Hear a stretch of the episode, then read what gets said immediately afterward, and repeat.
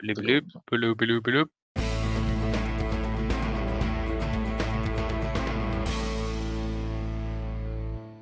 Hello and welcome to the Oncast. My name's Dom. As one half of the Oncast, I'm joined by Tom. Say hello, Tom. Hello there. In this episode, we're going to continue our quarantine catch up by talking about His Dark Materials, the BBC HBO series that originally aired in November 2019. We're also going to be talking about The Golden Compass from 2007, which was the first attempt at an adaptation of Philip Pullman's book series. Yes. Yes. So this is a bit of a weird one. We've not really done this before, but, but basically, yeah, like we said, we're going to be talking about both a TV show and a movie, uh, both of which have been adapted from the same source material. So the source material being the Philip Pullman His Dark Materials series, um, which is a trilogy of books. It's since been expanded on. Um, I think before we get get into the actual show and TV and movie and all that stuff, it's all about our experience with the books. Yeah. So, So for me, the books I literally I read them when I was at school. So when I was a teenager, when I was like at that sort of age where you're reading Harry Potter and all the rest of it. Um, and I must have read it when I was probably, I don't know, 14, 13, maybe younger even. okay. Um, and I haven't read them since. I kept meaning to go back and read them, but other things keep getting in the way. Um, uh, but I remember as a kid, like being sort of fascinated by it and getting really like deep into it and writing stuff about it and saying, you know, I was I was really really into it at the time. Uh, um, okay. And so yeah, when I when I and I heard that they made the movie and I heard that it wasn't that great, so I avoided it. And then when I saw they were making the series, I was really excited about it. Um, but that's it. That's me in a nutshell. But like I say, having read them that long ago, my Mm. memory of what happens in the story beats isn't as you know isn't that great. I know the main story beats. I know what's going to happen, but I can't remember all the intricacies of it and who and all the you know little plot details. Um, yeah. I'm But then yeah, what about you? bit of both, really. So I came to this really late. Mm. So I came into this like end of 2018. Right, yeah. So uh, we'll do the uh, like xylophony, like tinkly, flashbacky sounds.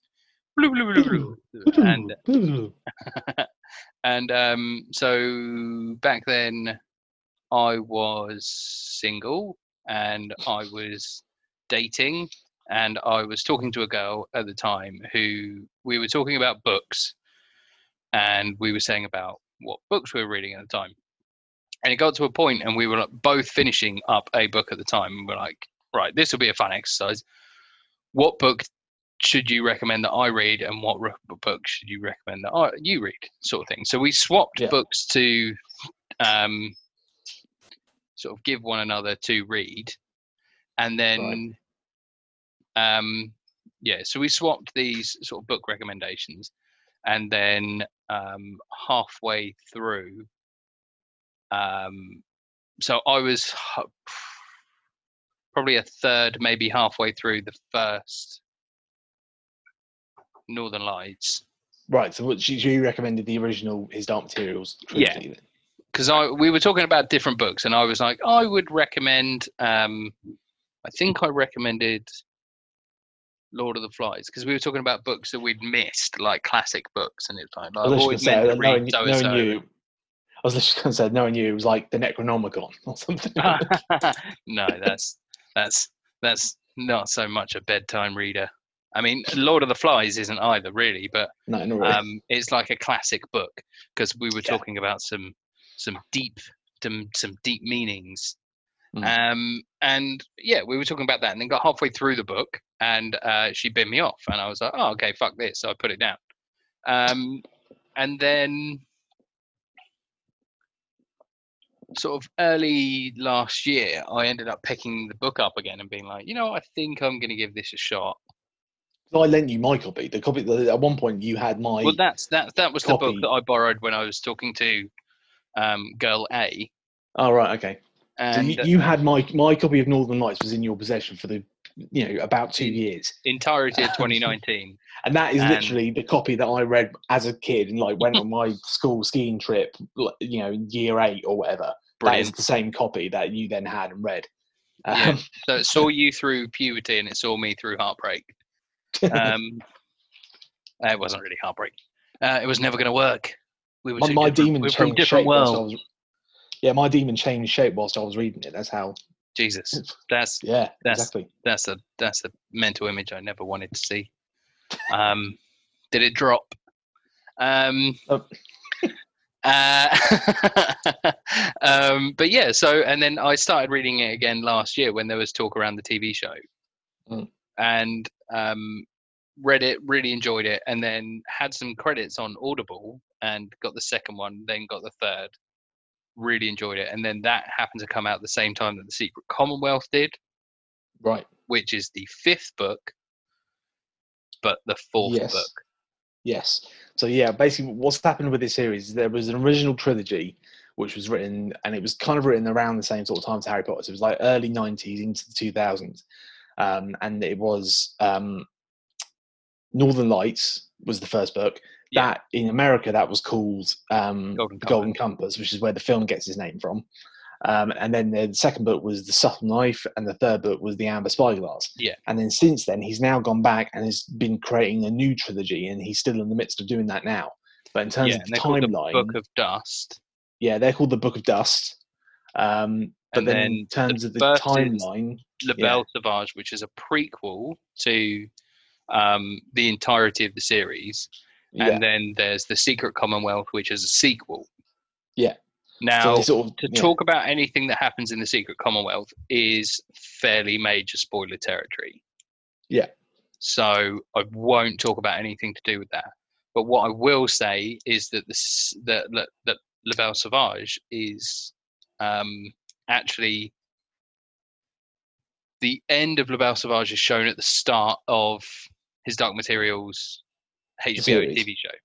Yeah, yeah, no, I'd heard that as well, and it's uh, my understanding of the Belle Sauvage is that it gets into the characters of Asriel and um, Mrs. Coulter, and you get more time with them and understand their backstory better. You um, do, I yeah. So you get to understand their relationship more. You get to understand who they are a little bit more. Not not grossly in depth. It is Mm. very much about two other characters that are in there at the Mm. time. Well, in fact, more. Um, but it's really, it's good. Like it falls into a few plot holes and tropes that I don't like. But a lot of what happens in there is really interesting. It sheds a lot of light on the whole sort of lore as well but that's basic. So basically, last year in a very short period of time, I ended up reading his Dark Materials, then audibling all the rest, and then as the TV show came out, um, I finished it all up, and we were going to watch it, and then my girlfriend started reading the book, so she read your book as well, Yeah, and then she bought the second and third and read Yeah. those, and then she took a little break. And then it's taken for us to get into lockdown to actually watch the show. So that's Yeah. sort of where how we got to this uh, to this stage as well. Mm. So Um, so I, I was, yeah, I was anticipating the series. I'd meant to go back and read the books, but last year I got into this Stephen King black hole. Um, and if you go back and look at our episodes that we did last year, you'll realize how much Stephen King we did. And I tried to read as many of those books as I could. So it meant that that sort of took up all my reading time last year. Yeah. Um, so I didn't get an opportunity to go back and read them. But when the series launched in November, I Mhm. was all over it and I watched it week on week. Yeah. Um, so that will be an interesting thing to talk about when we get onto the series about how it compares watching it week on week versus what I assume you guys did, which is to sort of binge it. Well, we watched it in. So what were there? Eight episodes, and we watched it in. I think it was three sittings, Yeah, maybe exactly. four. Yeah, So we watched the first two episodes in one go. Mm. Then the next night we watched three, and then the next night we watched three. So yeah, three sittings that we did it across four days. I think it was four or five days. yeah. So- exactly. Whereas mine was eight weeks watching one every Sunday night or whatever. So yeah. So like we got a different, very different experience, and like I'd actually sort of partly, so we can go back to slightly my uh, the mystical heyday of when Tom worked in a video shop. that was one of the. Oh no! It was it was out. It was actually much after that. I don't know why I remember it. This is one of those weird false memories. I remember seeing the Golden Compass whilst I was working at Blockbuster, but it wasn't actually on. Well, no, yeah, it wasn't came even so- it wasn't it wasn't even released until way after that. But I have a weird yeah, the Golden Compass came out in 2007. Yeah, which oh no, I yes, I was at university. Hmm. Fuck, weird. Yeah, Brains so are weird, aren't they? Yeah. Um, I think so. Now that we've sort of established where we are at in terms of books, I think what we've both done now, we, we've so we got into these this series, and what we thought we'd do as part of an exercise for the purposes of the podcast is go back and watch the movie, which at this point Yeah. I'd never seen it, and neither had you. Um, and we just thought it would be interesting to sort of see. Right, well, obviously they in, originally intended for it to you know be a full trilogy at least. Yeah, I mean we're very movie. much sort of on our own brand here of doing a grand rewatch. Yeah, but oh, exactly. So we thought, well, it'll be interesting to see. I know that it's not meant to be good, but now that we've had something different, maybe go back and see what happened last time. Mhm. And so last night I watched The Golden Compass. Um, Yeah, I I want to know what you think about it because I yeah. So- So tell me, give me a little bit of a rundown about what you thought. Well, like literally, so it was the biggest sort of shot. So I was, I was like catching up. So again, for the purposes of us talking about it, I've rewatched the series. Having Mm. watched it back when it was on, I've sort of shotgunned it over the last week or so. Again, we're in lockdown, so I've just had it on in the background or whatever. But then I got really into it towards the back end and was watching the episodes properly. So yesterday, I watched the finale of um, His Dark Materials, the TV show, and then literally immediately it finished, and then I put the Golden Compass on. Oh shit! Yeah, And that's the fucking the whiplash that I felt was incredible because the biggest thing, the biggest takeaway for me for the Golden Compass is just the pace that it moves at mm, is relentless. Yeah. It is mental how quick and it, everything everything's exposition. Characters make ridiculous leaps of logic to get them from one point to another yeah, because it's it's it's the same story essentially, but the Golden Compass is an hour and forty five minutes long. Yeah. It's not It's it's really short and it's, it's like not this that epic. long. No, and- it's this epic story with all these different intricacies and like different factions of people and loads of shit going on and like big like themes and stuff, which we'll get into later. And they try and cram it into an hour and forty-five minutes. Like the Golden Compass or Northern Lights, whatever.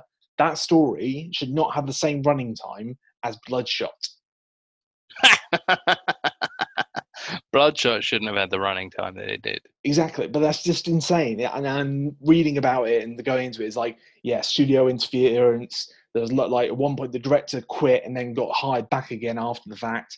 The studio like forced him to hire people like Ian McKellen because they were trying to make it more like Lord of the Rings, Yeah, um, and all this sort of stuff going on. And yeah, and the fact that and you can see it was meddled with, and and the the edit, the cut was like they destroyed it. Even Philip Pullman himself has said he really didn't like the the final edit of the movie. He hadn't, he didn't- never said he didn't like the movie. He said he didn't like the final edit, okay. and you can tell by watching it, it was edited to within an inch of its life. Christ, Um, was it? yeah, it was mental. I mean, I, I mean, it's not without some merits. I like some of the cast and stuff, but just having One gone thing- straight from the series to that, it was just Mhm. fucking jeez. Any criticism that I had over the series, I went, actually, no, I take all that back. No, you're fine. like, I was wrong. Um, what did you think of the film, anyway? Honestly, very, very much the same. Yeah. It's one of those things where I was just like, I've gone from, so in the last year, I've gone from reading to audiobook to eight hours of build up to an hour and 40 so like a hundred and five minutes of all of that condensed. Yeah, so there are things that and you're like there there are one thing that I would say there there are correlations into things that happen uh, which I will check in a minute actually because I, I don't want to be wrong on this but there are things that happen in both the TV series and the film that don't happen in the book yeah, so there are changes that they make to one thing that they don't make in the others. Yeah, Oh. yeah, yeah. And is it? Siri shut up. Well, you've never been on before. Why are you talking now? What's wrong with you? Leave me alone. You're not my real dad. Um, Uh, but Yeah, yeah, there are there are like these big leaps, but also like you say, like I mean, I think like having Sir Ian McKellen as uh, um, Iorek Iorek Bernstein. Yeah. Berenstein, uh, sorry, um, is brilliant. He's a, he's an amazing choice for that guy. I mean, he's very wasted, but at the same time, he's brilliant. But the whole Oh, yeah. time, you've got to remember that they're like, this is a franchise now. This is a franchise now, and it's that thing like we've spoken about in the past, where they've built up for a franchise, and they're like, right, this is going to go here, but it's not going to finish in the way that would make it satisfying if it was one film. Yeah. Yeah. That's one thing that I think- really troubled me, and I think that's where a lot of this feedback has come from: is how jarring the ending is. yeah the ending is like because the main yeah the main thing the the thing with the, this series is that it is not it's is mischaracterized as a um ya novel thing i think because it's so much darker than that and more complicated and difficult and it's like and it's not simple like to me the way i always thought of these books and this series is that it was like if harry potter at the time was mm. star wars his dark materials was star trek Right. in a way. Like Yeah. it was the Harry Potter was the popular list. Everyone loves it. Everyone gets on with it. It's not too geeky. It's not too. Do you know what I mean? Everyone. It's just easy. It's fun. Those are the bad guys. These are the good guys. Simple. Everyone knows where their Yeah. place. Whereas Star Trek was is the more complicated. Oh no, it's all about ethics and mora- morality and you know, is it right to intervene in this and would yeah, and, it, and it's all a lot more complicated. And you have to really spend some time delving into it to really get the most out of it. And that's what I feel his Dark Materials is as well. Yeah, and that's one th- that's one thing that I would always say that I don't always think hits home that well in the books is the um the anti-religion rhetoric. Yeah.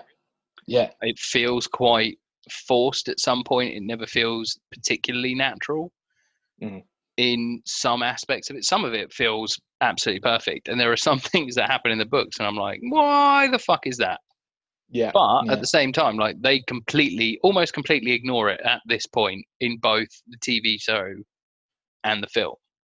Yeah, I mean, obviously that that's the biggest difference between the two adaptations, obviously, and that's the thing that the the film got criticised for is is taking that out um, because it was there are a lot of these um,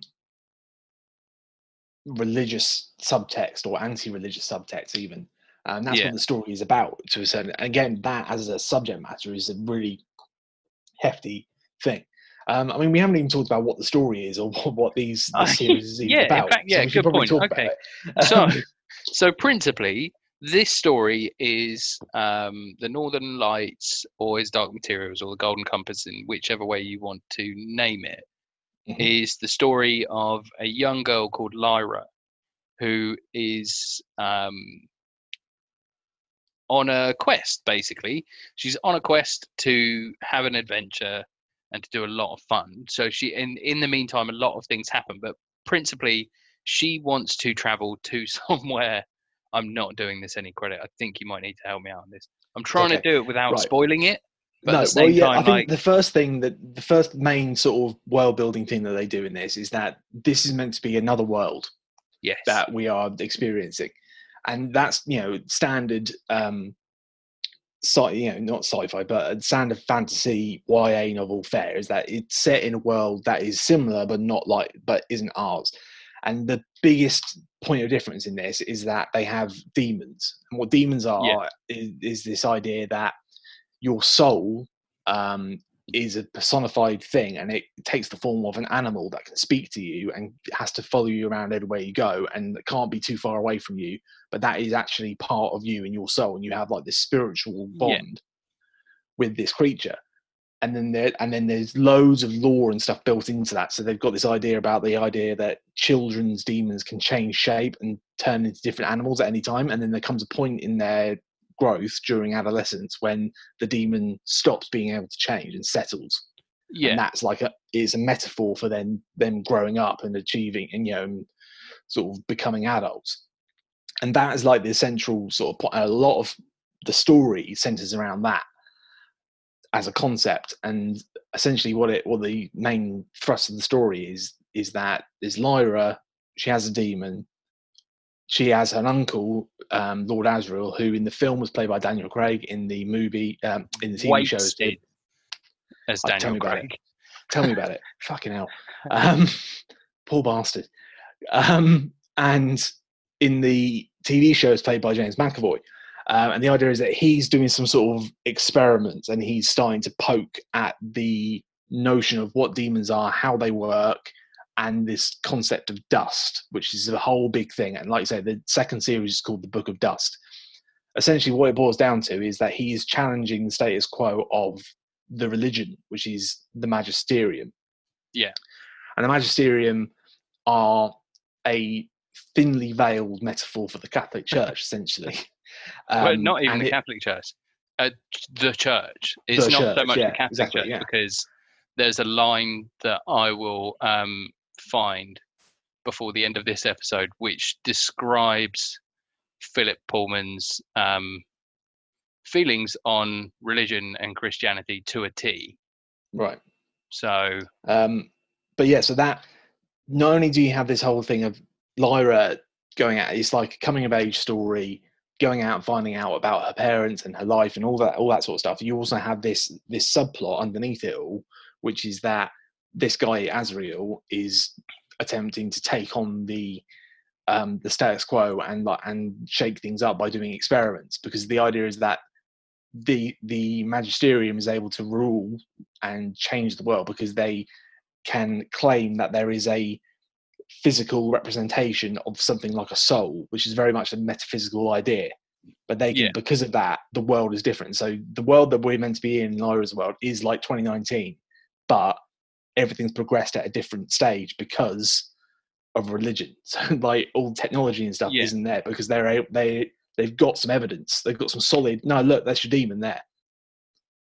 Do you know what I mean? So the whole world is progression of like of how society has moved on has it's not so much gone at the same speed as ours, but it's it's ha- had a lot more time to rest.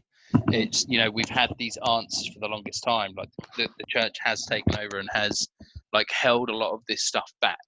So Yeah. electricity exists and vehicles exist, but they don't exist in the same way. It's almost like it's about a hundred years behind. yeah, Um, it's like this but then steampunk aesthetic, isn't it? yeah one of the, and that's yeah and then one of the um, major points that the magisterium follows is that they believe that um, dust in itself is an is like a corp is like a physical uh apportionment of it's- sin they believe yeah, they it's- they believe it's it's original itself. sin. Yeah. Yeah. And then because there's some idea that children don't have dust, whereas adults do, and dust is this again. It's like in the books, dust is capitalized with the you know, and you realize that what they're talking about is not just dust that collects on a shelf; it's something bigger than that. And pretty much the thrust of the entire series is finding out what dust is.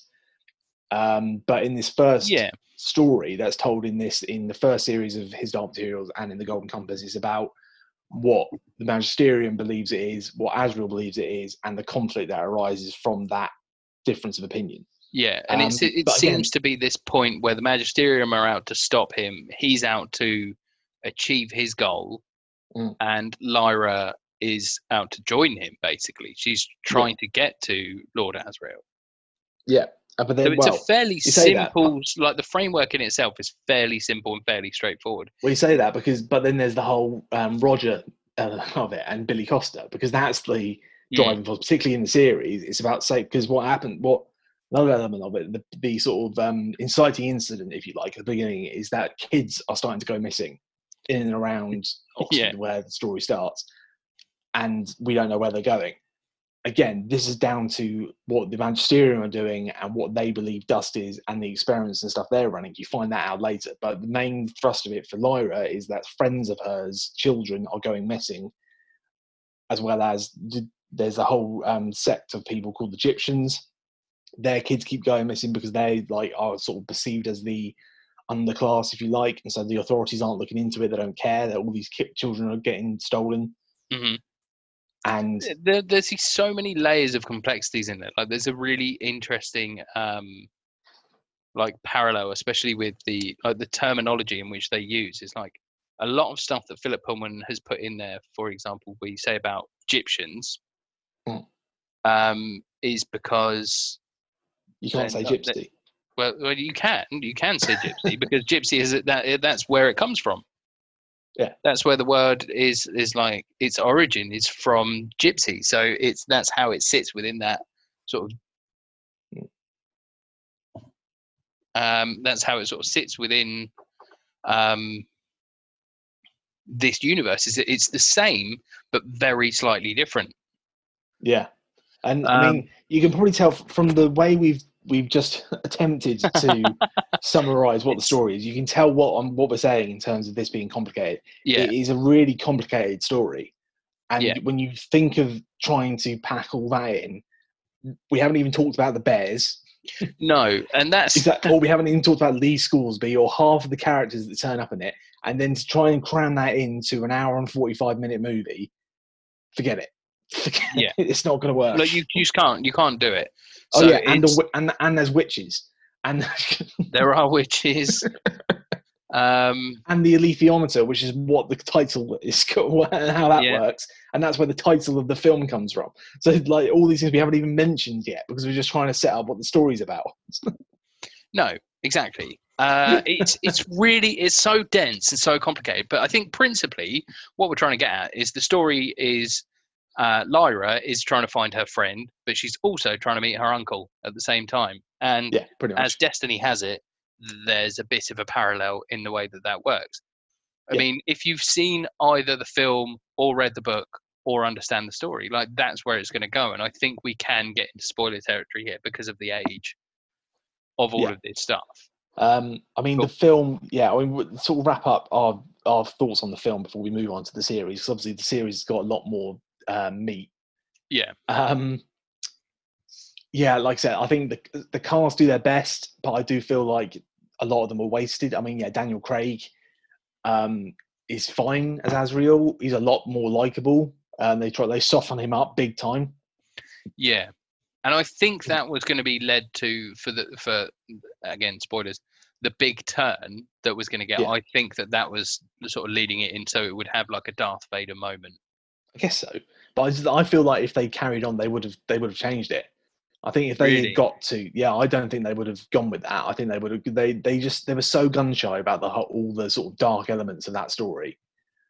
Um, just you think about like the kids at Bolvangar and what happened to them. They didn't really show any of that. There was no none of the darkness from No, you're from right. the book. It was there, and I feel they would have had It's it quite be an toothless if you think about it. Really, like yeah it's well it's toothless but then the weird thing is they do they do have the um the bear fight and they have it more accurate to the books in the movie because in the movie he rips his uh, in the books and the, and in the movie he punches rips his his- jaw off. he p- rips his fucking jaw off which they didn't do in the sh- in the tv show i was like yeah, okay so that, that's typical americanism isn't it it's like no violence is fine but don't you do anything to do with religion or sex yeah, yeah, yeah. Got- no you can eat is- someone It's mad. You can literally punch somebody's jaw off their face, but you can't. You can't say bad. You can't say hell. Yeah. Exactly. Yeah, and it's it's um and they do they hint at the wider thing, so that they have like and again it's really interesting comparing the two because there are certain scenes that are like for like. So there's there are a couple of scenes with Mrs. Coulter and Lyra which play out in very Yeah. similar ways, and you can literally go watch them side by side. And there's you know scenes where they they talk about what the experiments that are being done at Bolvangar and why they're being done and what they're hoping to achieve. And then yeah in the series they get a lot more in depth about it and they're a lot more explicit about it. In the film it's like oh our ancestors just did something wrong and now we're paying the price for it. Yeah. in, and like Uh, you, you're talking about original sin aren't you? You you mean you mean sin. And then No, we all in get the, this. in the in the series it's like adam and eve they ate an apple because the because we ate an apple now we're paying for it for the rest of our lives and it's like oh fuck you're not pulling any punches Like, No. you're, you're literally laying it out okay okay Ah, dear. Um, Yeah. um, but yeah, so in that seamless transfer where we didn't definitely stop recording and I went and had my dinner, we are going to talk about the show. Yeah, so I mean, yeah, I think what's interesting about when we're comparing both of them, I feel like they both suffer from the same problem, and that is pace. Yeah. In a completely opposite way. So, like I said, where the the film tries to cram in too much, and it's just got this breakneck, ridiculous pace, whereas the show can feel really slow at times, particularly the first few episodes. Um, I don't know if you felt that having binge watched it. Uh, no, to be honest. No. So the first two episodes, because we watched them, we watched the first one and we were like, right, what we'll do is we'll, because we had like a TV program that we used to watch every Sunday night, Mm. and then when that finished, we were like, oh, we'll watch His Dark Materials. So we put the first one on, and we got to the end of that, and we were like, well, we can't just leave it here. No. So we went straight into the next one. Yeah, sure. um, which I think might lie the issue that you might have had with it. Because with us, it was really straightforward. Like we'd Mm. we watched it over the course of a week. So we watched Yeah. Sunday, Tuesday, and Thursday. I think. Right.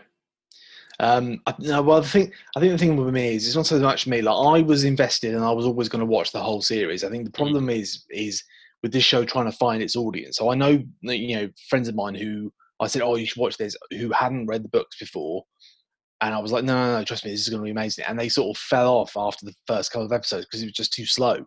Yeah. And I think if you look at it from a sort of you know look, macro point of view, is episode four is the one where they get to the north, and you Yeah. meet Lee Scoresby and Iorek and all that sort of stuff. And I feel like they just needed one less episode.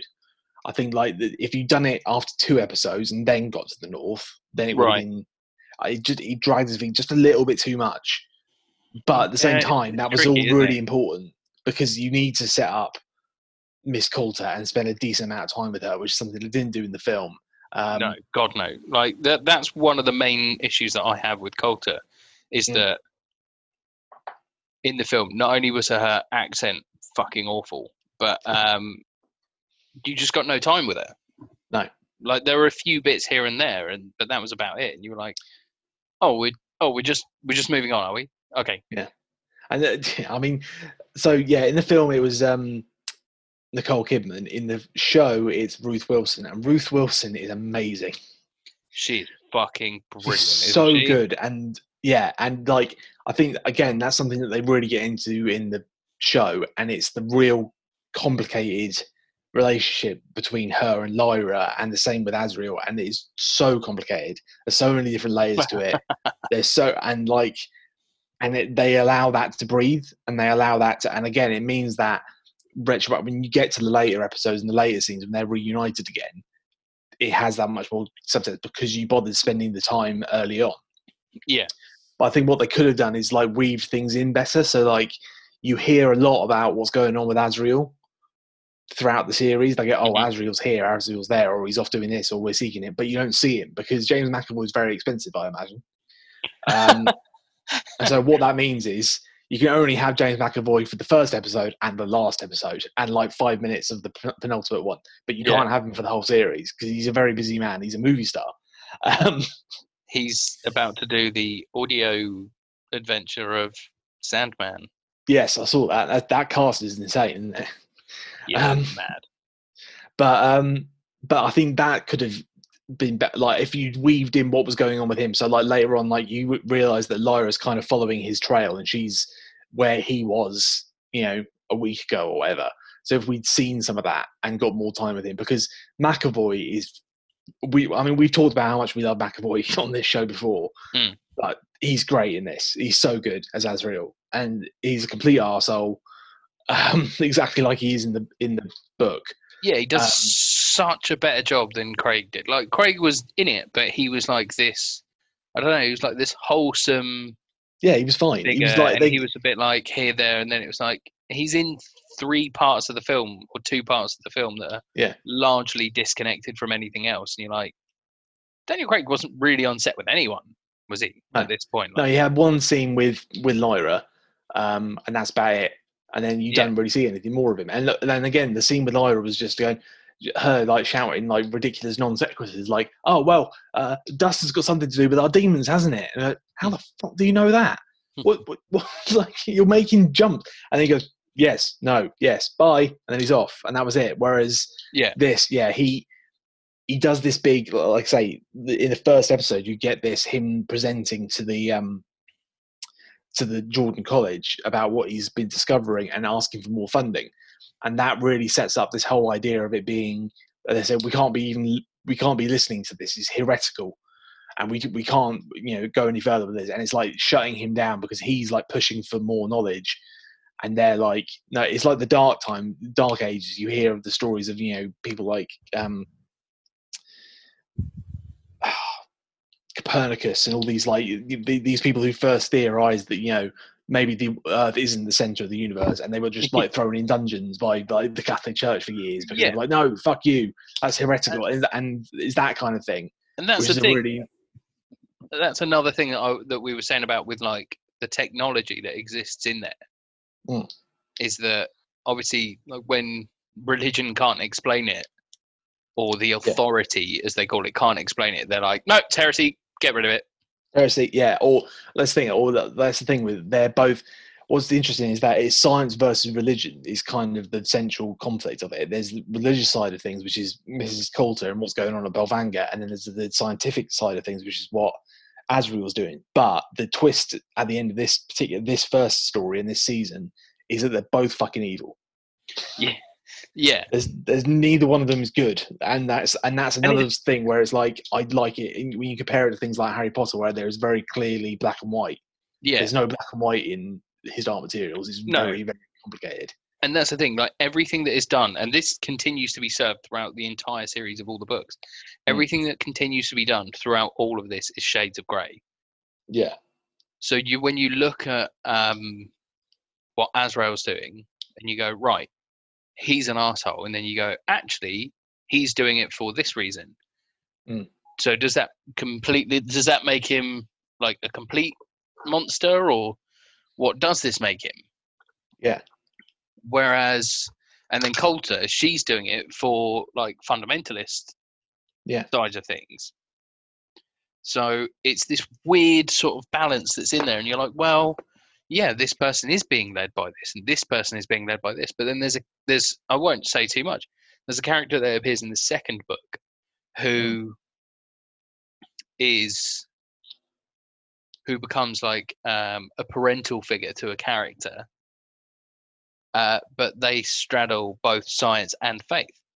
Yeah, so they they sort of sit across both sides of it, and it makes you sort of question things a lot more. And you're like, oh, this is a lot more smartly written than I actually thought it was going to be. and again, like when people dismiss it, and- and that's kind of the, the what they the um, issue they fell into in the in making the movie is that they thought of it as being a kids film or thought of it as being a you know Yeah. a, a YA young adventure thing, and all this stuff that we're talking about, which is re- you know science versus religion, which is real deep stuff. None of that was there, and I feel like thank God the series isn't dodging away from that, and they're doing it Yeah. properly. Um, because they are addressing it in the way that, like, some of the things that are upcoming, you can see are going to be addressed in the way that dust Yeah. has an effect on this, that, and the other, and um, what that means for things that we might not have seen just yet Yeah. or can see just yet. Well, that was that was the other thing I wanted to talk about as well. Was that one of the biggest surprises for me in watching the series was the way they weaved in the story differently. When I realised that this wasn't a straight adaptation of Northern Lights, it was His Dark Materials. That was the reason. The reason the series is called that is because this is an adaptation of the entire trilogy. Yeah. and they've weaved in and brought in. There's basically there's a second protagonist in this series of um, books, which doesn't get who doesn't get introduced until the second book. But But they make a point. Like episode three or four. Episode this- four of this series, they go, "Oh yeah, here's Will." And I remember, like when I'm watching it, going, "Oh my god, it's Will." They're actually doing well and they're showing you what was going because they retroactively, like at the beginning of the second book in Subtle Knife, they go, "Oh, meanwhile, whilst Lyra was doing all this stuff and like fighting with the bears and all that stuff, meanwhile this was going on." This guy sort has of been retro- picked on at school. yeah, this and you find out, and not only him, but also Boreal, the guy from the Magisterium, who's crossing between worlds and on his trail and all that sort of stuff. Yeah. So that and that you find out about that after the fact, but rather than save it until series two, they're going to show you it concurrently as it's happening. It's like, oh shit, Like I think really it makes more this. sense to do it that way Yeah, because one of of, the things that I found with the book was that I found it really jarring that it started in that way. Yeah, no, I remember it sort thing. of I was like, Abruptly brings you back down to earth, and you're like, right, here's magic bears and witches and talking animals and souls that have, have a physical embodiment in a creature that becomes part of a sect of your personality. And then there's, and then you're like, and here's a guy who's at school who's getting picked on, and his mum's crazy. Yeah, but again, and they're linking it all together because the idea is that it's about who his dad was and what he's got to do with stuff. And like they thought he was from our from Lyra's world. He's in fact from our world. Yeah. And uh, but then again, I can sort of see from from an outsider's perspective. You're watching this series having not read the books. You must be going through the entire sort of subplot going on with this kid and his mum. Going, what the fuck has this got to do with anything? Like, Yeah. what? Why did they? You're midway through like a fight, yeah, with all the bears and all the craziness and shit going on in in Lyra's story, and then they keep cutting to this this kid in Oxford, and like, what's this got to do with anything? And like, we know, we the book readers know that how Yeah. important this is and why it's important that these these two characters need to be set up side by side. But if That's you're part of the criticism that I had about um, that I have with some of the stuff that's in in there is that Mm. it is a dramatic shift, and it is there are going to be points that if you're not familiar with the source material, yeah, you're just going to go, "This is fucking nonsense." Yeah, and I do feel like, yeah, I mean, and the way it's been received and the and the amount of audience share is like, no, they've they've made this for book readers. Yeah. For better or worse, and I I applaud them for that, and I feel and what I like as well the fact that they they are obviously confident enough in their story that they are they're already planning ahead for their second series and they'd already started filming it before it even came out because they, they were you know talking about things like the young cast particularly like daphne and keen they were like well we can't wait for her to get older and then so we're just going to keep plowing on to the point where they even cast andrew scott in a very important role But and he's then never in it. but he's barely in it. He's in it in a video that someone watches a couple of times and you go is that andrew scott? And it's like he's kind of a big deal at the moment. Like he's just come off fleabag. He's been in loads of stuff and everyone knows who he is. Moriarty. He was Moriarty and all the rest of it. So like he'll be recognised not only by us but by like international audiences, particularly off the back of Fleabag. And Yeah. you're going, and they've got him in just for this one little bit, and you're like, no, they're thinking ahead. Like I really like the fact that they've already thought about who the like big players are going to be in season two, and they've set them up. And it's like, ah, this is like again, th- you've really thought about this, and I'm, I yeah, I feel like season two is going to just blow the doors off because people had never seen it. Like. People don't know what happens next because they never made the subtle knife into a movie because the Golden Compass was an absolute flop. But also, there's Um, going to be like uh, like the endings, like specifically the endings. Getting like we're going to get heavily into spoiler territory here. Spoiler alert! Spoiler alert! Spoiler alert! Spoiler alert! Spoiler alert! Spoiler alert! But when we talk about the fact that Roger is killed at the end of the book, Mm. and at the end of um, the series, but it's but not in the film. Mm.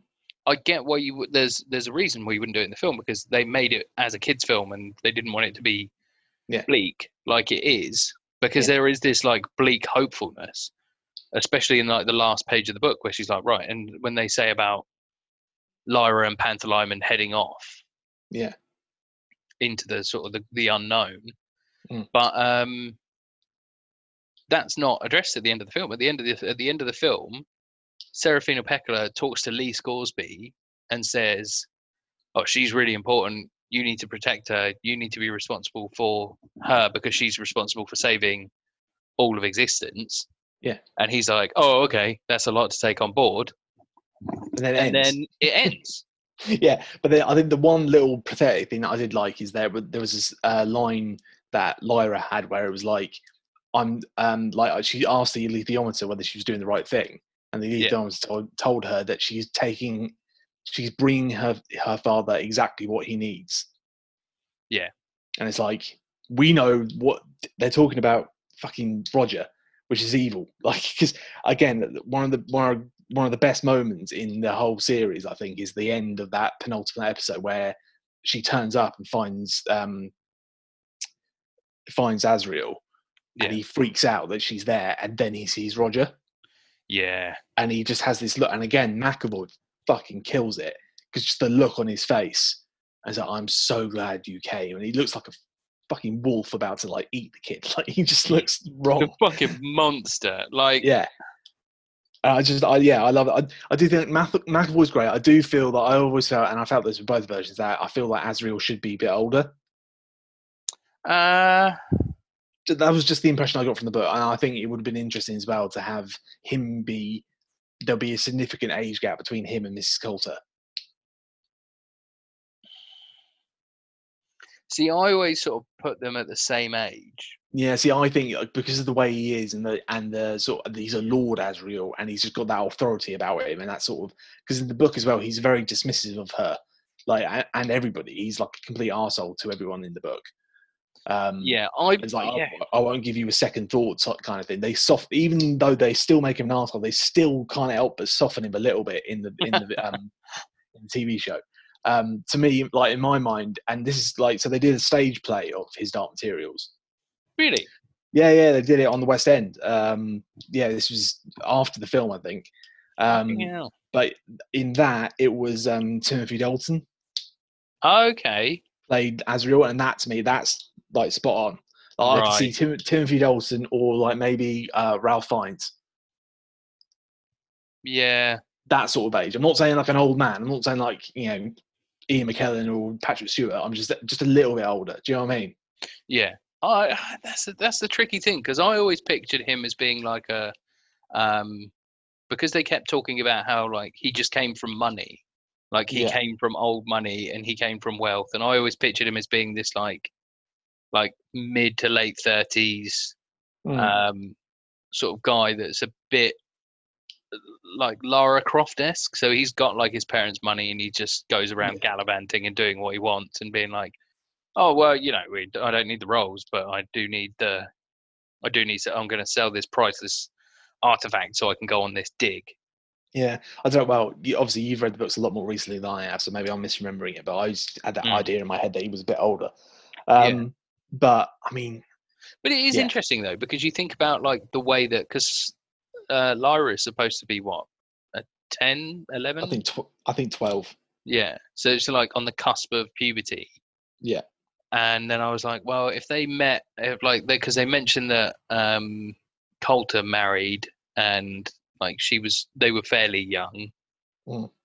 And then I was like, well, that would sort of line up to them to be like mid to late 30s Yeah, and sort of how I pictured it. But obviously, it's going to be different for everyone, isn't it? Like, I'm sure Yeah. it's different from my girlfriend than it is from what you've got, and then what Mm. it is from, like we say about mine as well. yeah. Um, I think the other thing that we really do need to talk about in terms of the cast as well is uh, Daphne and King. Daphne, Daph- Daphne is. Daphne? Daphne- Daphne D-A-F-N-E, King. I think. yeah, da- Daphne King, who plays Lyra in the series, is brilliant. She is. Do you know one thing that she is excellent? One Yeah. thing that I would say that uh, frustrates me about her performance is when they make her too like the book. oh, really? Yeah, when they start to when she's so when you hear her talk normally, she's got this sort of standard vernacular of Yeah. talking one way or the next. But Yeah. then when they'll pull out a line from like from the film, Yeah, um, from the book, and they'll she'll be like, "Oh, I ain't seen nothing," and it's like, yeah. That, that's, that's like not yeah, how the you character's talking like throughout all the rest of this show. Yeah, I know what you mean. Yeah, it's just they're just throw it in there randomly. and Like I'm sure there's nothing, there's no doubt in my mind that she could have done that the whole way through. Yeah. If you'd asked her to, I mean, for those who don't know, this is the same girl who was in Logan, yeah, um, who plays uh, X23 and was brilliant in that, and was just And like played talking Spanish.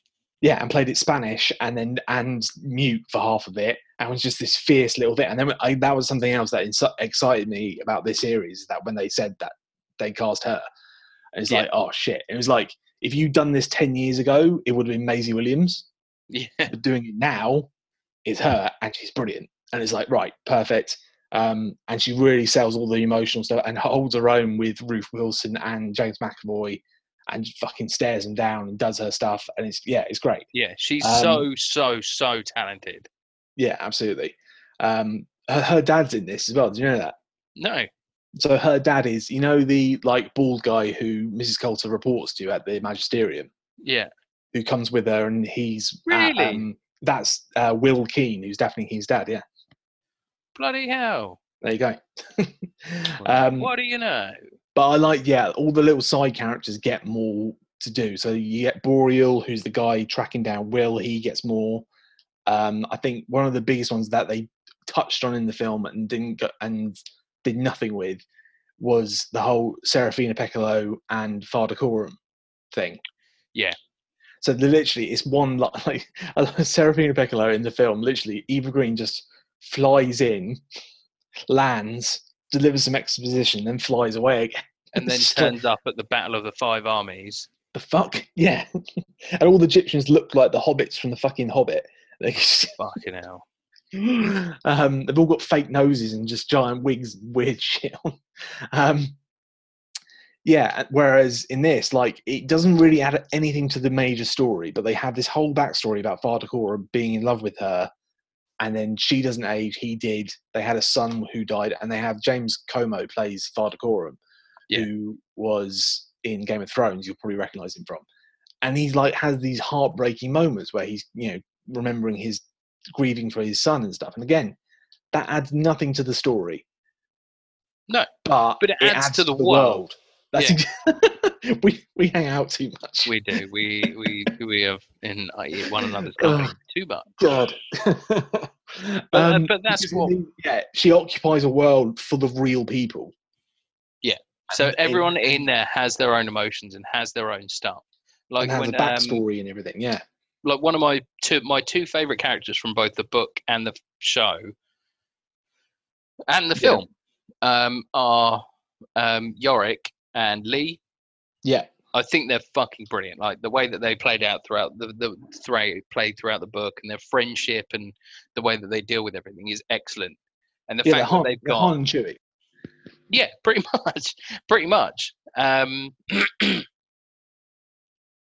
and they're played brilliantly throughout all of this. But one of the things that I really enjoyed in the TV show, excuse me, one of the things I enjoyed so much about the TV show was that we got time to spend with um, Lee. Yeah, and Lee was good. So Lee in the in the series is played by Lin Manuel Miranda. Yeah. Um, and I do feel at the beginning he comes he's really stagey, like you know that scene where he comes into the um to the bar yeah, and he's like he's like trying to hello gentlemen like waving his arms around. It's like oh you're you're a stage actor aren't you? Like this is Yeah, TV. I- this is TV. I love that man. I know, I like. Yeah, he's great. Um, I do feel, yeah, and again, similar to um,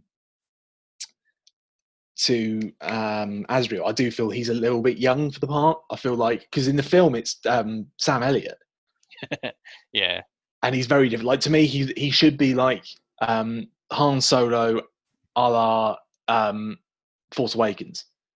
okay. He's like he's been doing it for a while. He's an old, do you know what I mean? He's like he's an old seasoned veteran who's still out there doing it.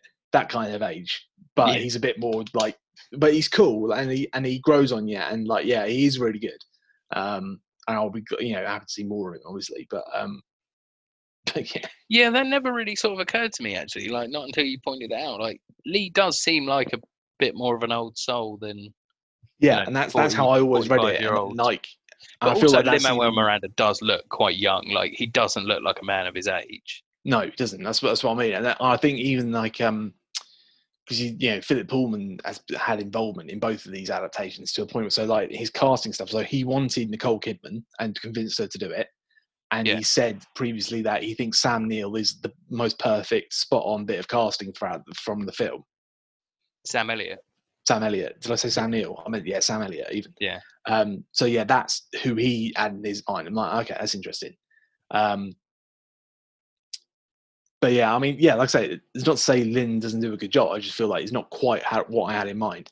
Um, the only thing that where I feel the series doesn't is sort of a bit of a failure is that it doesn't do justice to the daemons and the concept of the daemons. Yeah, that's that's another thing I had a concern about was that there was so little there weren't enough. Pan in there.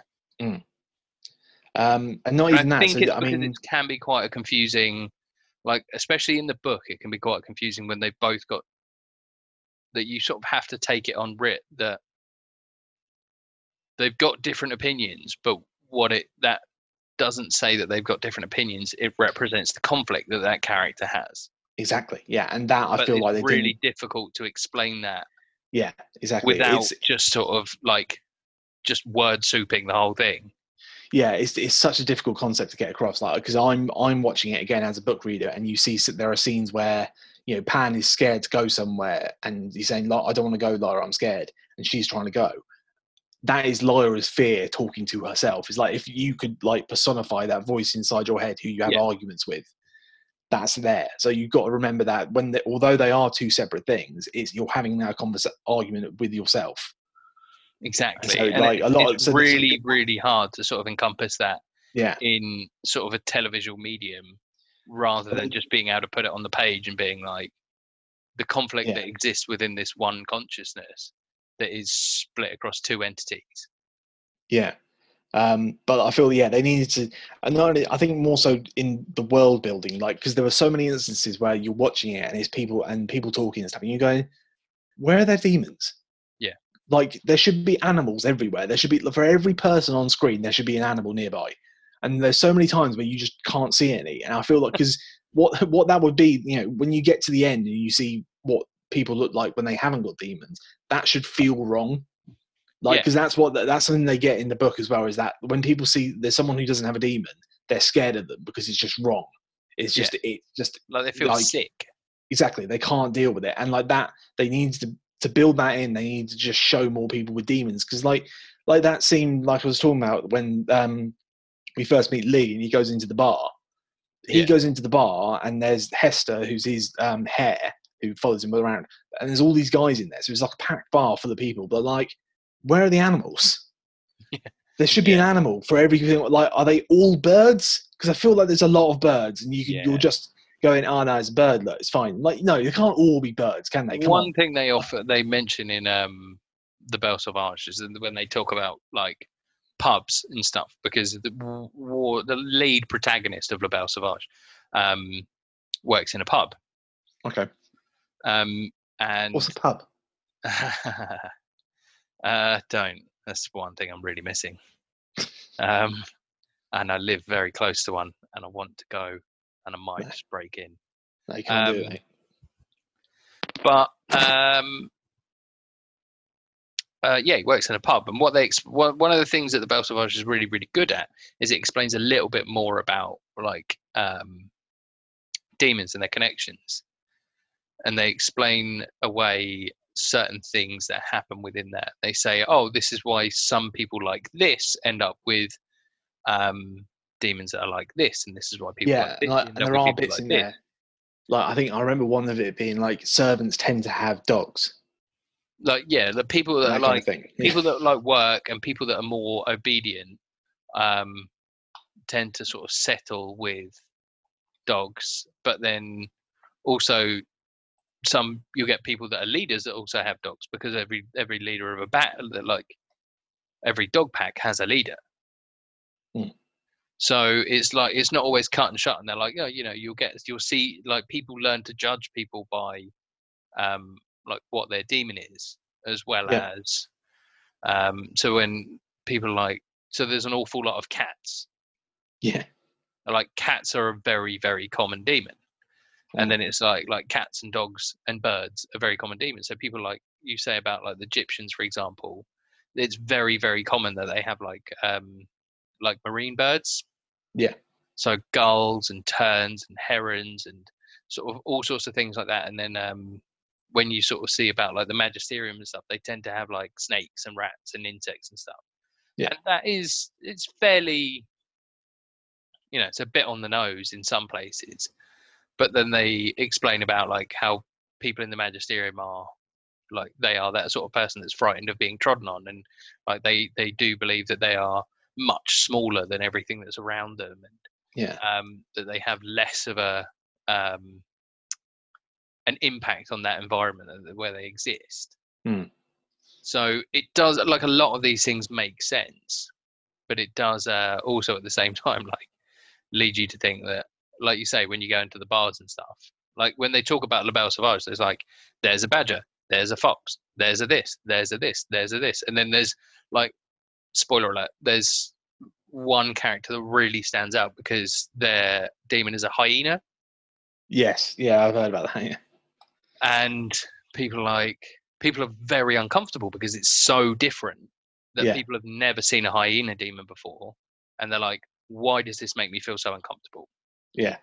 And then you hear like I think there was one like a story that is like not a main character, but something a story that someone told to explain it in the, one of the books where someone's got a dolphin as a daemon, yeah, and therefore it means they're basically there. I have to spend the rest of my life on the sea because I can't. Because that's the other thing that they they fail, I think, a little bit in the show is the idea that you can't get far away from your daemon. uh, yeah, Not, but they're not quite consistent with that. Like sometimes Lyra will go into another room and Pan will be in one room, and you go, "Well, how far? What's the distance? How far away can you be?" yeah. Um, and then they stretch they- that. and they- they, yeah that's it's difficult isn't it because it's again it's, it's what makes it hard to translate into sort of television I'll tell you what, I- they, I think the daemons that they do do, I think they do really well. So like, you know, Pan's good when you see him, and I think the the way they did um, Mrs. Coulter's monkey, yeah that whole relationship is really good because there are so many like little pieces where you see just two of them interacting, and is basically the idea they sort of show that the monkey is like her sentimentality or her like the soft elements of her, and every time she's getting a little bit like that, and like the monkey will go to like reach and hold her hand, and she'll just Mm. slap him away. And she like it, it's like she has an abusive relationship with the monkey, and then you go, well, wait a minute, the monkey's representative of part of herself. And it's like, fuck me, that's really fucked up. Like she must hate herself so much because the way she treats this, the, her soul. This is her soul, and like this, and she treats him like shit. It's like fuck. yeah There's so many implications to that. Um, yeah, it's such a great idea, the daemon idea, but I feel like they didn't quite fulfill it, It as best as re- best they could. yeah and it's i think they could have done a bit better here or there but at Yeah. the same time it is one of those things where it's just so difficult to do it effectively Yeah, but then you go oh i mean they do a pretty good job with Yeah. most of this stuff yeah. so i should and you be realize okay. and again i mean i think a lot of it is down to the budget and it's a tv budget um, and you realize that like particularly like so like the big there's a big battle at Bolvangar and it's not much of a battle in the tv show in the tv show is literally just a couple of corridors in the movie it's just cgi nonsense um, although in the book it's like it's more of like a a prison break sort of thing yeah and they're like right well we need to get here and we need to do this which they they successfully show that in the in the tv show but because it's done on such a small scale and it's Hmm. clearly done on a soundstage somewhere you go "Mm, i don't know if this completely lands Yeah. Yeah, and it's it's a shame, and like, yeah, you you get get the sense that like you see a little glimpse of um, Iorek having a fight, but then you that's the thing. You get to the next episode, and they have a full on bear fight between two CGI Yeah. giant CGI bears with CGI fur, and you go, okay, that's where the money went.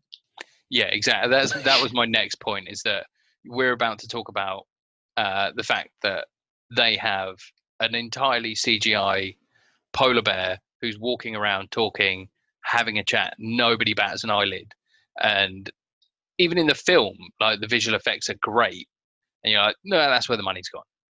Yeah, well, I think in the film though, I think maybe that's just a, an indication how far we've come since 2007. In the film, they looked like cartoons to me. Like I'm watching it in the film, and it's like this looks like a Coca-Cola advert. To be fair, in in uh, uh, you're probably right, but I I watched it on an iPad. Right, that, that might have something to do with it. It didn't look Um, it didn't look entirely bad.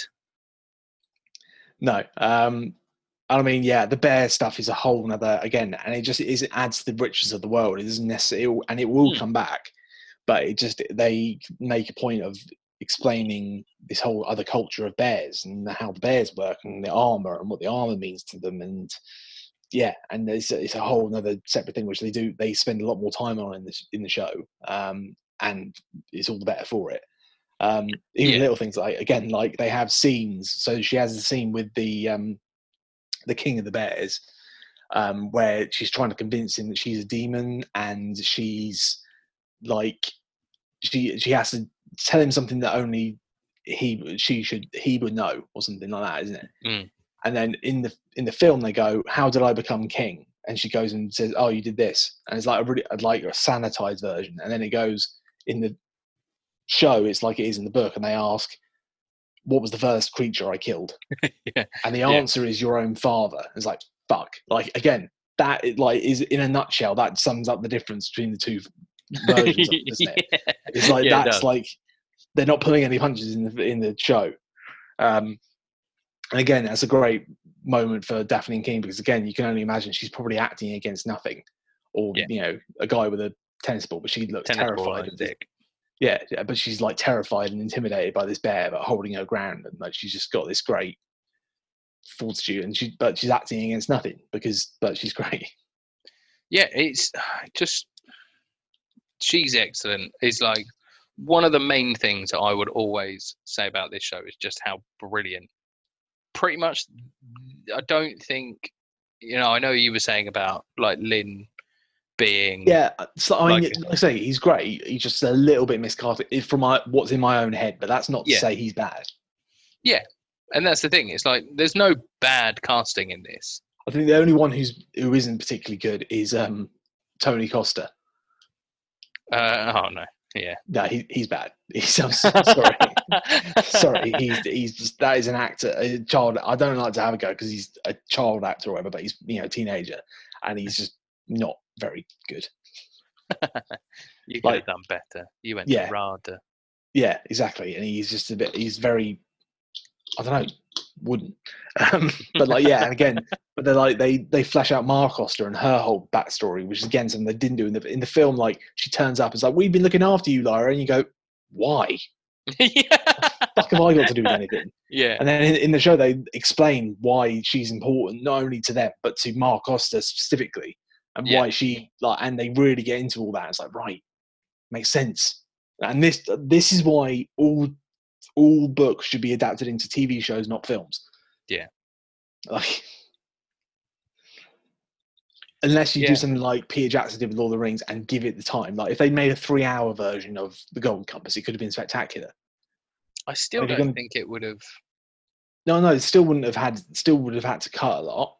But Yeah. if you'd given it, like again, like you think about, compare it to Fellowship of the Ring, like how much time do they spend in the Shire establishing who they Yeah, all are? yeah good like that's the first forty-five minutes of that film. If you'd spent the same amount of time establishing Oxford and Lyra and her friends and Roger and why that's an important relationship, it could have then paid off in hour three. Do you know what I mean? You Yeah, could do that. point. Right, it But- is. It's tricky, especially it was a big risk though, wasn't it? Because you know it is this great anti-religious piece Mm. that um, you know people do have serious umbrage with because it literally says in the book that religion um, was a big mistake. Well, like no, th- the end of this of again, this is we're well past spoiler territory now, but the, the end of the series and the end of the book, which they completely omitted from the movie, um, is Asriel goes off to fight God. Yeah.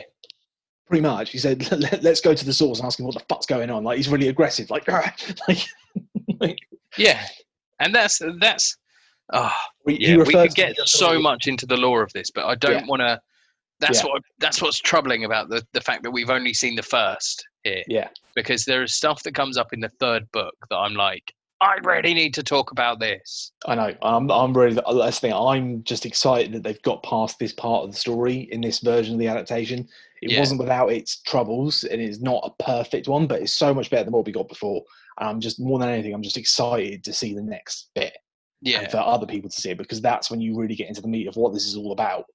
Um, and this this first chapter is it's kind of dressed up in the because it's got the bears and the little girl going on an adventure and riding a polar bear and all that sort of stuff.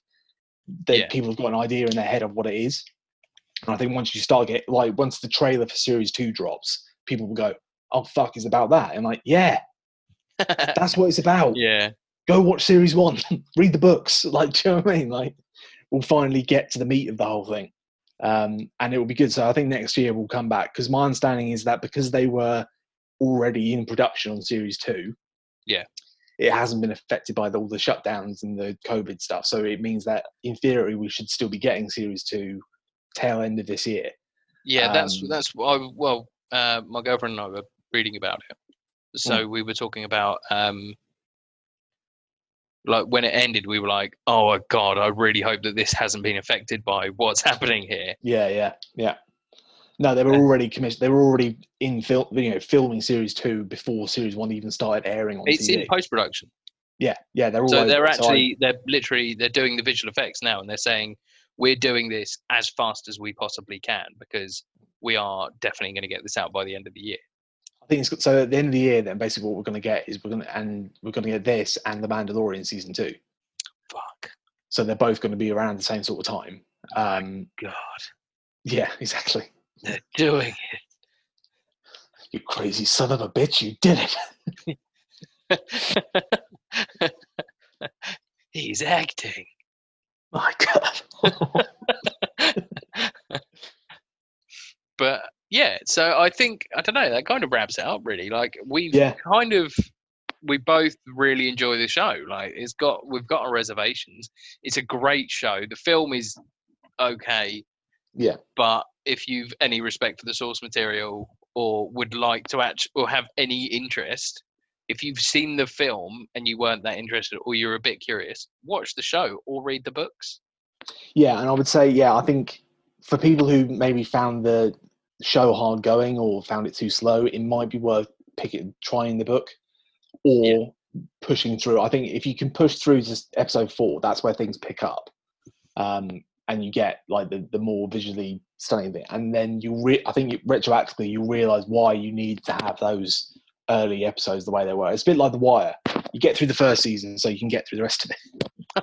okay, I've But you need it. Wire, so- But yeah, but you need it because otherwise you don't understand who everyone is. Like you need to understand. You need to watch series one, otherwise you don't know who McNulty is and what makes him tick. right.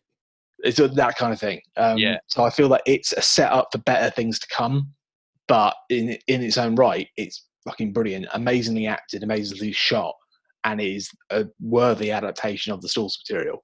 Yeah. Um, I can't oh, wait to absolutely. Yeah. And I mean, yeah, Philip Pullman is an executive producer on this show. Mhm. Um, he's he's far more involved in this than I feel like he was on the on the film, um, and you can tell that they're thinking long term. They're thinking, right, well, we're going to tell, we're going to do this trilogy. We're going to do it in three series. In order for us to do that, that means we have to do some will stuff in series one, to sit, so that we could have more time going for. Like they're all, they're really thinking thinking it through. Yeah, definitely. Um, because the fact with all the will stuff, like that would have been another four episodes of scene setting. or even well i think they could have probably they would have done one episode like at the beginning of series two would have been a whole episode dedicated to will and then that would just piss people off in a similar way to the book because you'd be like what the hell's this what's it got to do with lyra i'm Yeah. watching the same show i remember when i first, when i picked up the subtle knife i was like i feel like i've read out of sequence now is the amber spyglass supposed, supposed to come first Yeah. because i don't know who this guy is and i feel like i'm meant to know who he is like but they've already alleviated they've already sorted that problem out by the way they've structured it so yeah fair play um Yeah. and they've already like even the like i say the casting of putting andrew scott in there before he's even had anything to do like yeah, that's fucking brilliant. it is brilliant isn't it like they've just snuck him in and now so now we're we're at a point now we're going to have mcavoy andrew scott ruth wilson like it's a stacked deck they're working with now right now They're doing, they know what they're doing. Like they've really thought this through. And the fact that it's like a joint production between BBC and HBO. I think that's interesting as well because my understanding is that HBO came in later in the game when it was like the BBC were already in production and they were already like into it, and HBO came in after the fact. Well, that's So- because BBC. I don't think BBC has the same clout in America. Like I know it has BBC America and it has stuff like, oh, it has like Sherlock and it has Doctor Who, but it's all seen as a bit twee. Yeah, So the fact that when you put like one of the biggest names in um, in Hollywood television, and you're putting the caliber of money behind it that they had with like Game of Thrones. yeah. But I feel like that they may have they probably helped with some of the visual effects stuff like the post the post production money. Yeah. But I feel like when you get into season two, that's when you'll start seeing that real HBO money getting thrown around. Yeah, Like, God- that's oh, where, God, like, yeah. like if HBO had been involved from the very beginning, I don't think we would have had the same problems with the daemons. I think there would have been a lot more CGI daemons everywhere. Put it that way. Yeah, um, but then now that Uh, we're getting into like we we've heard there was a hint at the end of this where they said, "Oh, I asked alethiometer a question. What was the answer? Apparently, there's a knife in a tower guarded by angels." And you're like, "What? yeah. For what? Hmm? Like, Wait. tell me more." Like, no, go on. No, that's what the that's what the alethiometer said. I don't know what it means. I'm like, I do. we all do, and we've We seen do. it. Like we've Yeah. seen a flash image, uh, like here and there. like- Yes. Yeah, and, we did. uh, like when as Will's going through the portal, um, you see where he's going a little bit, don't you? You get a little glimpse of it. It's like, oh, my god, they're doing it. They're yeah, doing that that was. Yeah, that was a bit bit weird. Like when I got to that stage in the book, and I was like, "This is a bit Dark Tower now." yeah, yeah. But that was again another sort of a thing that twisted the whole thing. Like you feel like you're reading this story about this fantasy world that's completely separate from yours, and then you get to book two, and they go, "And this is your world." I'm like, Nope. "Oh shit." Well, yeah, this is not like anything I've read before. Usually, it's like there's a very clear differentiation when you're a kid. You read stuff that's complete fantasy or stuff that's set in the real world, yeah, and there's not usually a crossover. But then this one did, and then you're like, "Oh shit! Well, what am I reading then?" Like, yeah. And I, I, yeah, honestly, like I'm, I think I might go back. I might go back and give them a read again because yeah, one of the things that I was saying to my girlfriend about was that I really enjoyed. Um, my favorite book is actually the first. Mm. Um, like it's not um, like the other ones are great, but at the same time, like the the way that I was brought into the world and it moved at a steady pace and introduced all this magic and wonderment was brilliant. And I felt the same, felt similar with La Belle Sauvage. Mm. Like the the uh, I was about to do a massive spoiler then. Um, like some of the stuff that happens in the further books is great and is brilliant, but it gets a little bit too big for me. And some of it makes less sense, which we'll probably get to in three years. Um, but we'll also talk about offline yeah. because spoilers. Yeah, definitely. Yeah. Um, yeah. But yeah, all right. Well, um, thanks. For, so I'm hoping I'm probably gonna I want to go back and do the um do the books as well. Hopefully this year I can sort of get and get and get through them all again, and then Yeah, I'll be think I'm a getting- position. I might pick up. I might pick up Golden Compass, uh, Mm. Northern Lights. Yeah. Um, yeah, and then we'll we'll pick this up next year. So it'll be interesting once once series two is, is out and we um, we're at that point. Then it will be good to just have an episode talking about just that. Yeah. Um, so yeah, thanks for listening. In the meantime, if you haven't checked out um, his Dark Materials, give it a go. Yeah, Um, definitely. Really get into it as well because it's so deep and the the lore Mm. in there is.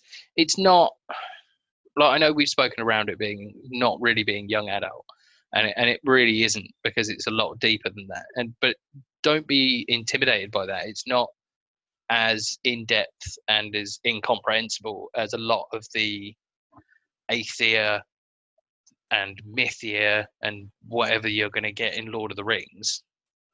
It's Hmm. not as in depth as that. It's there's a lot of very interesting stuff in there that you can pick up with a little bit of thought rather than having to have some sort of almanac Yeah, to accompany you. So, but definitely really get involved in this, like this, because they're doing so well with the show that you're Mm. not losing anything in between.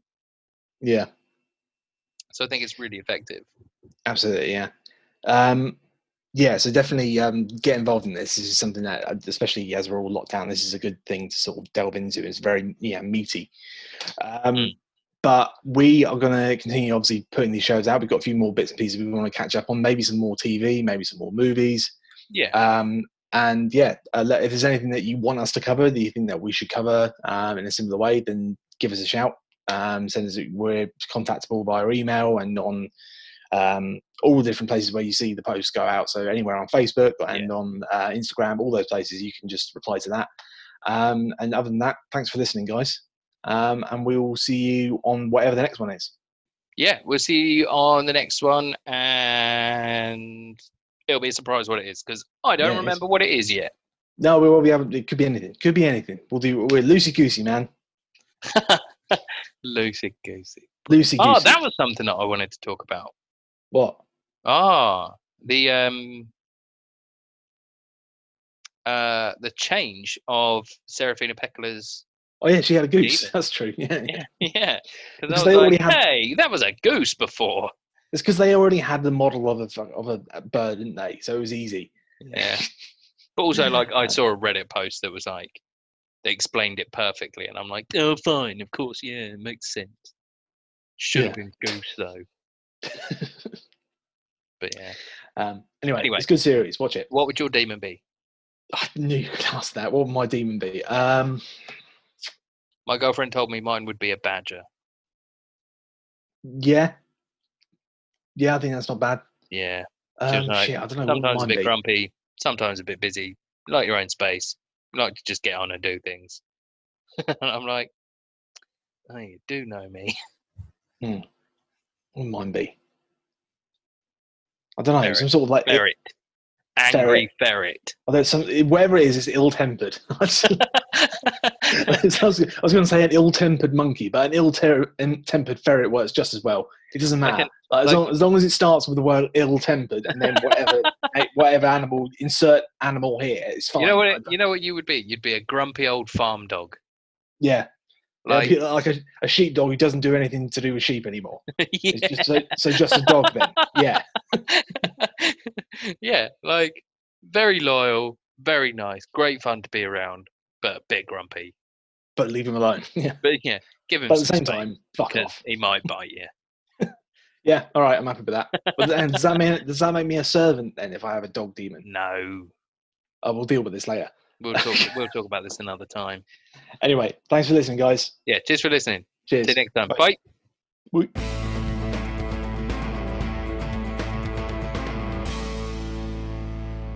It's just gonna make me sound like a bit of a perv. Um, but there's there's a man who walks around Ocean Village with a dog, and I keep um, taking a picture of him and his dog because Yeah, that does. Well, I mean, I, well, it's not so I've got much him to- I'm taking the picture of. It's it's his dog, but because it's a small dog on a lead, I have to take a picture of him too. right. And when you're doing that, are you in the bushes with a telescopic lens or No, I've got in my the back dick of in your my car? hand, like any Oh, yeah. self-professed pervert. Like, Oh, oh, right, yeah. No, I, I'm talking about where you're taking that. I assumed you had your dick in your hand. We were already past that. oh, okay. Ah, then um, that was that's a given, Tom. no, we, we, you know, we haven't got time. I'm just there. I'm just, I'm just there. Like, it's social distancing. Like, I'm not going to hide in a bush in case someone else is in there, and then like, oh hi, and then you have to make small talk. But you're like, oh, should we have to keep two meters apart? How do we do that in the bush? And you know, is COVID contained in semen? I don't know. Like, it's it's it's too, it's too difficult. Like, the kink community is really suffering at this point. Between Yeah. the like all of the dogging sites being shut down, it's just impossible to get any sort of cot- cottaging movement going at the moment. It's just, you know, all of my hobbies, all of my all of my hobbies.